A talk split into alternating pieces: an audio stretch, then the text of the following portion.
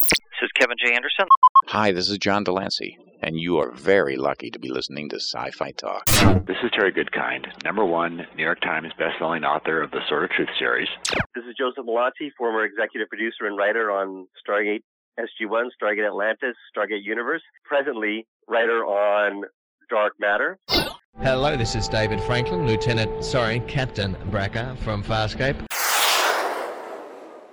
I'm Robert J. Sawyer, the Hugo Award winning author of Flash Forward and WWW Wake. Hi, this is Jamie Bamber. Hey, this is Katee Sackhoff. Hi, I'm Tahmoh Penikett. I play Helo on the hit television series Battlestar Galactica. And uh, you're listening to Sci Fi Talk. Scene one, Apple, take two. This is John Billingsley. I play Dr. Phlox on Enterprise. You are listening to the wonderful Sci Fi Talk. I heartily endorse your attendance as a listener forever. Thank you. Hello, and welcome to my special on the new AMC series Humans. From the creators of the MI5 British TV series comes a series about an alternate timeline where advances in artificial intelligence have made synths or synthetics commonplace. Playing one of those synths that is sent to the Hawkins family is Gemma Chan, and she is named Anita and is now Anita Hawkins. Her dynamic with the family she joins is one of the most interesting aspects of the series. The actor has appeared in Jack Ryan's Shadow Recruit on the big screen and Sherlock on the small screen. Hi, Gemma. It's great to talk to you, and uh, so far I'm enjoying your performance. Uh, it's really an amazing series. I want to ask you: Do you think probably one of the themes of the show of the series is not only examining robots, but maybe our own humanity as well? Definitely. I think the, the, at the crux of the show is it really wants to explore what makes us human, and um, and and and really everything everything comes from that. It's it's really about um, yeah, it explores the, the the blurring of the line between humans and machines, and um, it really wants to explore the human condition and uh, and and yeah, it uses the framework of the show and and you know the the, the AI um, in the show, and it really uses that to explore those themes. Um, and do you think that these uh, these uh, synths in the show, do you think they have rights? Well, that's a very interesting question, and that's a question that is explored in the show. I would say. Um, I think the show very much, in terms of all of these things, it it, it doesn't um, dictate what um, the answers are. Um, it just it's very much about just opening up the debate um, and, uh, and, and opening up those conversations. And I think uh, there there are lots of um, I, I would say for me um, on a personal level, and I think everyone as as a viewer will probably get something slightly different, but I find it really interesting that you can you can see a lot of parallels in the show between um and and between the show and between real life in terms of how we treat certain people in our society as less than human, and that um was really interesting to me. I liked uh, the the kind of like her past life, what we saw, her relationship with Colin Morgan. Uh, is is that going to be explored more in the series? And also, what was it like to uh, work with him as well?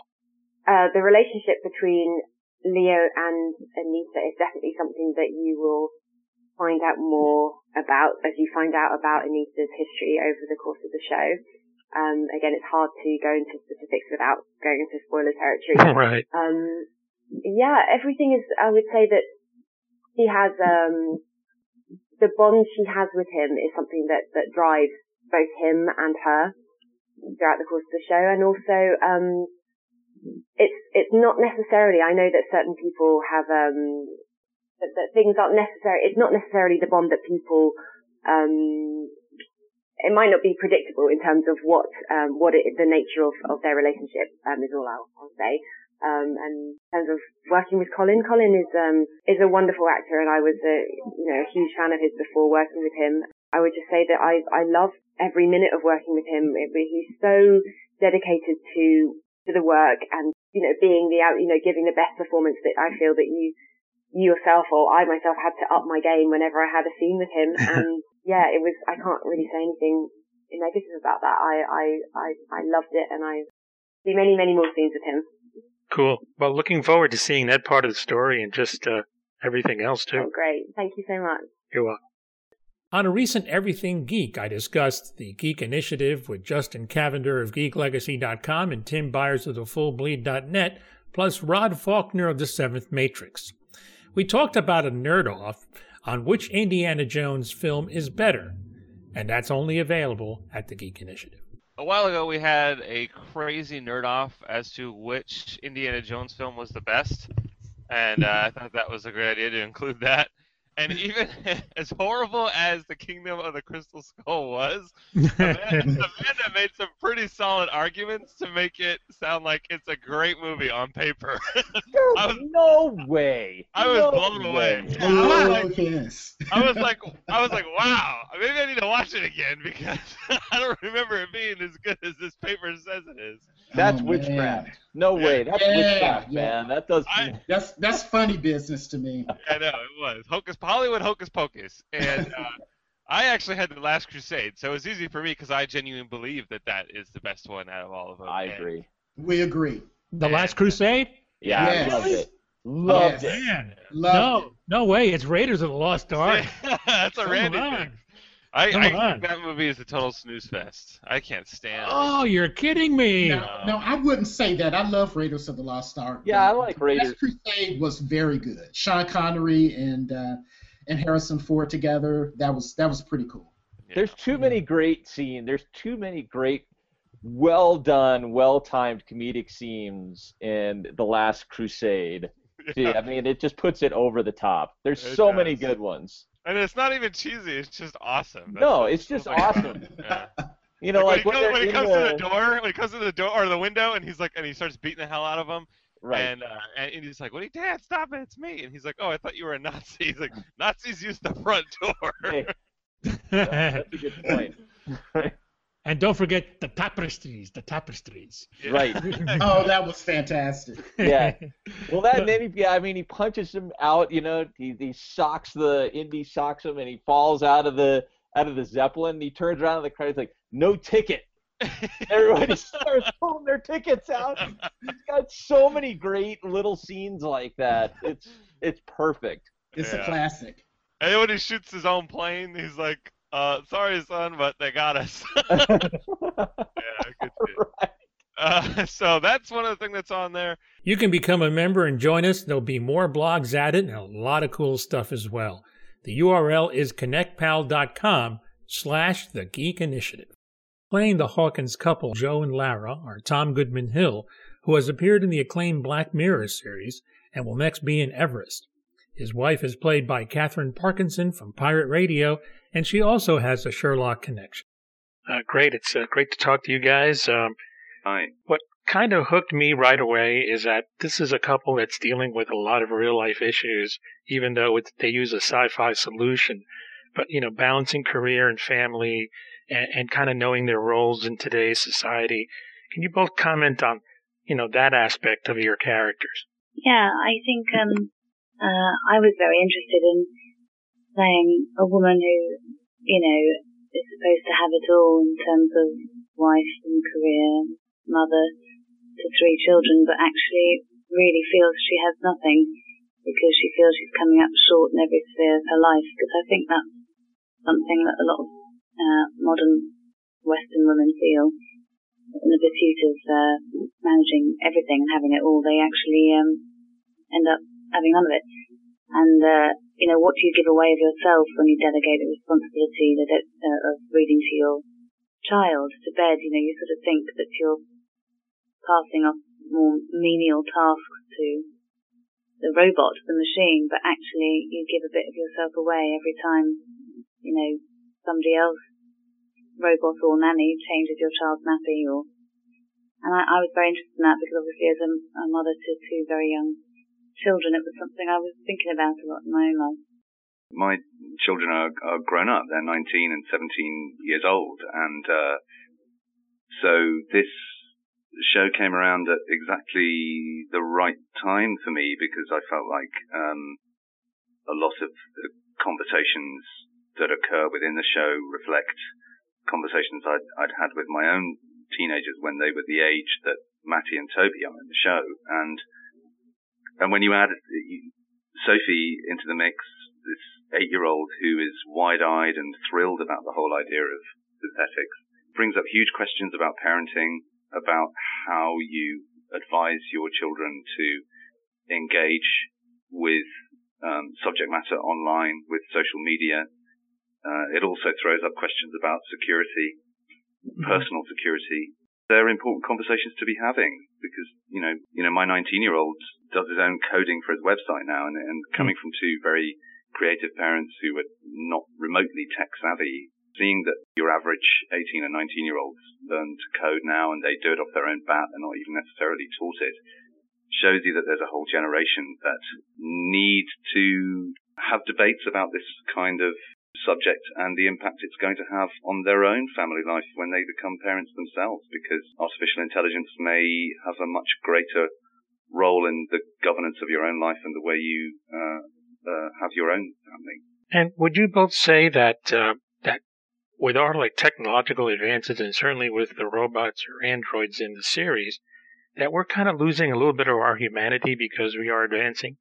Absolutely. I definitely. I mean, I'm more allergic than the average person for things like social media for that reason. I have to say. I mean, I uh, I know that it, uh, Twitter is a great democratic tool and everything, but I'm sort of cautious about uh, anything that sort of removes you from normal human experience of looking someone in the eye. And you know, I just sort of think they're it's very easy to just become a boast fest, basically.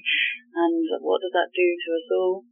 Sorry, that's a, I mean, I know it's great to publicize shows, don't get me wrong and everything, but I think things like Facebook and stuff, uh, once you take away the face-to-face experience, it does sort of, um, it, it can easily become a bit more of a sort of show and tell situation where it's like, look how great my life is. But, um, if you're actually sitting opposite a person, you'd be much more sensitive to their response and more interested perhaps in the person talking to them. It's weird. It's weird enough. You know, if if you could see the two of us crouching over a phone in the corner of a, a hotel room talking to someone who sounds like they might be an Alpha Centauri because you're so far away. just, just, that is kind of uh, is kind of strange. Um, and but at the same time, you know, uh, not more than a hundred years ago, no one would believe that we'd be able to be ha- having the conversation that we're having now across yeah. great distances. And the exponential curve in technology is irresistible. And that means that you have to have debates about it now. You know, if you've got something in your house that can cook better than any human, then you're not going to do much cooking. But sort of cooking and failing is um, and making bad meals is a huge part of my life and a huge part of what makes, makes me feel human. So I think it's really true. It's a, a good point that we're giving away some of our humanity or compromising our humanity in some way with technology and, and that we need to be aware of that at least. Well, it's great. Just the fact that we're talking like this shows that the show is going to have an impact because I think it's hitting home on what's going on with us right now. I hope so. Thank you both. Thank you. William Hurt is Dr. George Millican, who was involved in the design of the synths. He's appeared in The Chilling Mr. Brooks, A History of Violence with Viggo Mortensen, and won Best Actor in Kiss of the Spider Woman. Pleasure to talk to you, sir. Uh, admired your work for a long time. Thank you. What intrigues me about this show is, in your character, is that he was co-inventor of the of the of the synths, but also now is in a situation where he has almost an emotional attachment to one of the synths in Odi, and then Vera comes into the picture. Kind of describe to us what that those relationships are and how in your character your life has really changed because of it. Well, George made a choice, an important um, life, a life, all, life important choice, not to go forward with uh, designing sentient synths what he prematurely. Uh, he was involved in the engineering of the mechanics of the bodies, but not the so-called mind. Mm. And what he did was make a choice to remain human in the most fragile sense of the word, the most vulnerable sense of the word, because he saw something in that experience, though it was, uh, you know, fraught with the worst any of us faced, the risks, the risk all of us face, mortality itself of realizing the potential or his potential as a human being. In other words, he went home and he, and he lived with his wife. His wife passes away, Right. and then he suffers an anomaly, a, a cerebral malfunction, and he loses some of his memory systems, which makes Odi, who was a robotic of the fundamental sorts, not the sentient kind, in the life that he had with his wife, and he that, that, that robotic has, has all the memories uh, of the events that took place while that robotic was part of their life, and that that becomes George's relationship to his wife because the synth, or not in, in, in synth, synth means synthetic, remembers all those events in, in, in rudimentary fashion, and that helps George continue the life of the life of his relationship with his wife. And that's why the emotional part. He knows that Odi is a machine, but he also is grateful to anything that helps keep his memories of his beloved alive. So he allows himself the responsible pleasure of projecting onto Odi some of the feelings. But I, but, but at the same time, he, he always differentiates between real and unreal. Mm. So it's an interesting question for all of us, you know. How much are we going to let ourselves feel about machinery? When, when in fact, the machinery is there to be an extension of a far more complex computer, which is the computer of our biochemistry, our, our body. It's a big, big, big question. Oh, yeah. Have so little time to discuss it with you. I know, I know. Yeah, it's like the question is also can we can as humans love a machine? Love a human machine. can really love a machine in the way that you would love a human being unless, and this is what I, this is, may sound flippant to you, but I've used it in a couple of other interviews, unless the machine becomes human. So I think that's our task. If you want to have as fulfilling a relationship with a machine as you do with a human being, then you better make sure that that machine is as fulfilled or potentially fulfilled as a human being. That would be our task. I would love to be able to spend about 10 minutes in explaining what that means. Yeah, I, I know, I know. But But if the machine were more human, it would make sense. And so, are we going to have the audacity to make machines more human? Which means, of course, taking the very great risk of giving machines the capacity for suffering and surprise. yeah, yeah. I'm sure the series is going to bring up a lot of questions like these. I hope it does, and I hope it does to the American audience as it has already done so beautifully with the British. Because they responded very, very loud and clear to it, and I'm, I'm hoping the Americans, uh, we Americans, Sounds great. If there's something that disturbs me about the show a little bit is with your character and Vera, it's almost like she's kind of not only running the household but running you a little bit. Kind of talk about that aspect of that and how machines on the series play into that. I think it raises a big question about whether machines are going to be used to inflict a police state on us. I mean, on the people who are not competent um, or in agreement with the use of them. And uh, as we, as, as in a free society, it is the responsibility for every civilian to resent the state over controlling an individual's existence, you know, in lots of different ways, lots of different stages of life. You know, just recently, for instance, in England, they, they, they agreed to allow three different portions of genetic coding to be included in one in vitro fertilization. Mm, yeah. That's a law. That came up. There's a lot of people who were protesting against that. But what they were trying to do was reduce, you know, the, the, the fight for it, which prevailed, was based on an argument that said that, that there would be less likelihood of painful mutation in, in, in, in the egg when fertilized because it reduced by a very large percentage the chance for mutation or handicap. Yeah. And at the same time, that, that, that, that, you know, that a lot of people are going, wait a second, are we going to be creating an animal husbandry state, a, a boutique genetics state, and are we allowing evolution or, you know, God or to do the designing of our species? You know, there, there are huge questions about this, and when she walks in the room, she's like the stereotype of, of the police state meddling in your life at a time when you're losing some of your physical capacities, but may not be losing them mentally. Yeah. You know, I think that the series is designed to raise a lot of questions. I don't think it has the presumption to answer them finally. I think this is what makes it a good series, part of what does. Well, I agree. I definitely had a 1984 moment with her a little bit. Yeah, sure. It's an honor to talk to you. Uh, I mean, you're an American treasure. Your career speaks for itself, so it's been a pleasure. Thank you very, very much. You're welcome. Uh, As we said, I wish we had more time talking to each other. He was very fascinating. Humans airs on AMC starting June 28th. Check your local listings. For Sci Fi Talk, this is Tony Tellado. Thanks for listening. I will not make any deals with you. I've resigned. I will not be pushed, filed, stamped, indexed, briefed, debriefed, or numbered.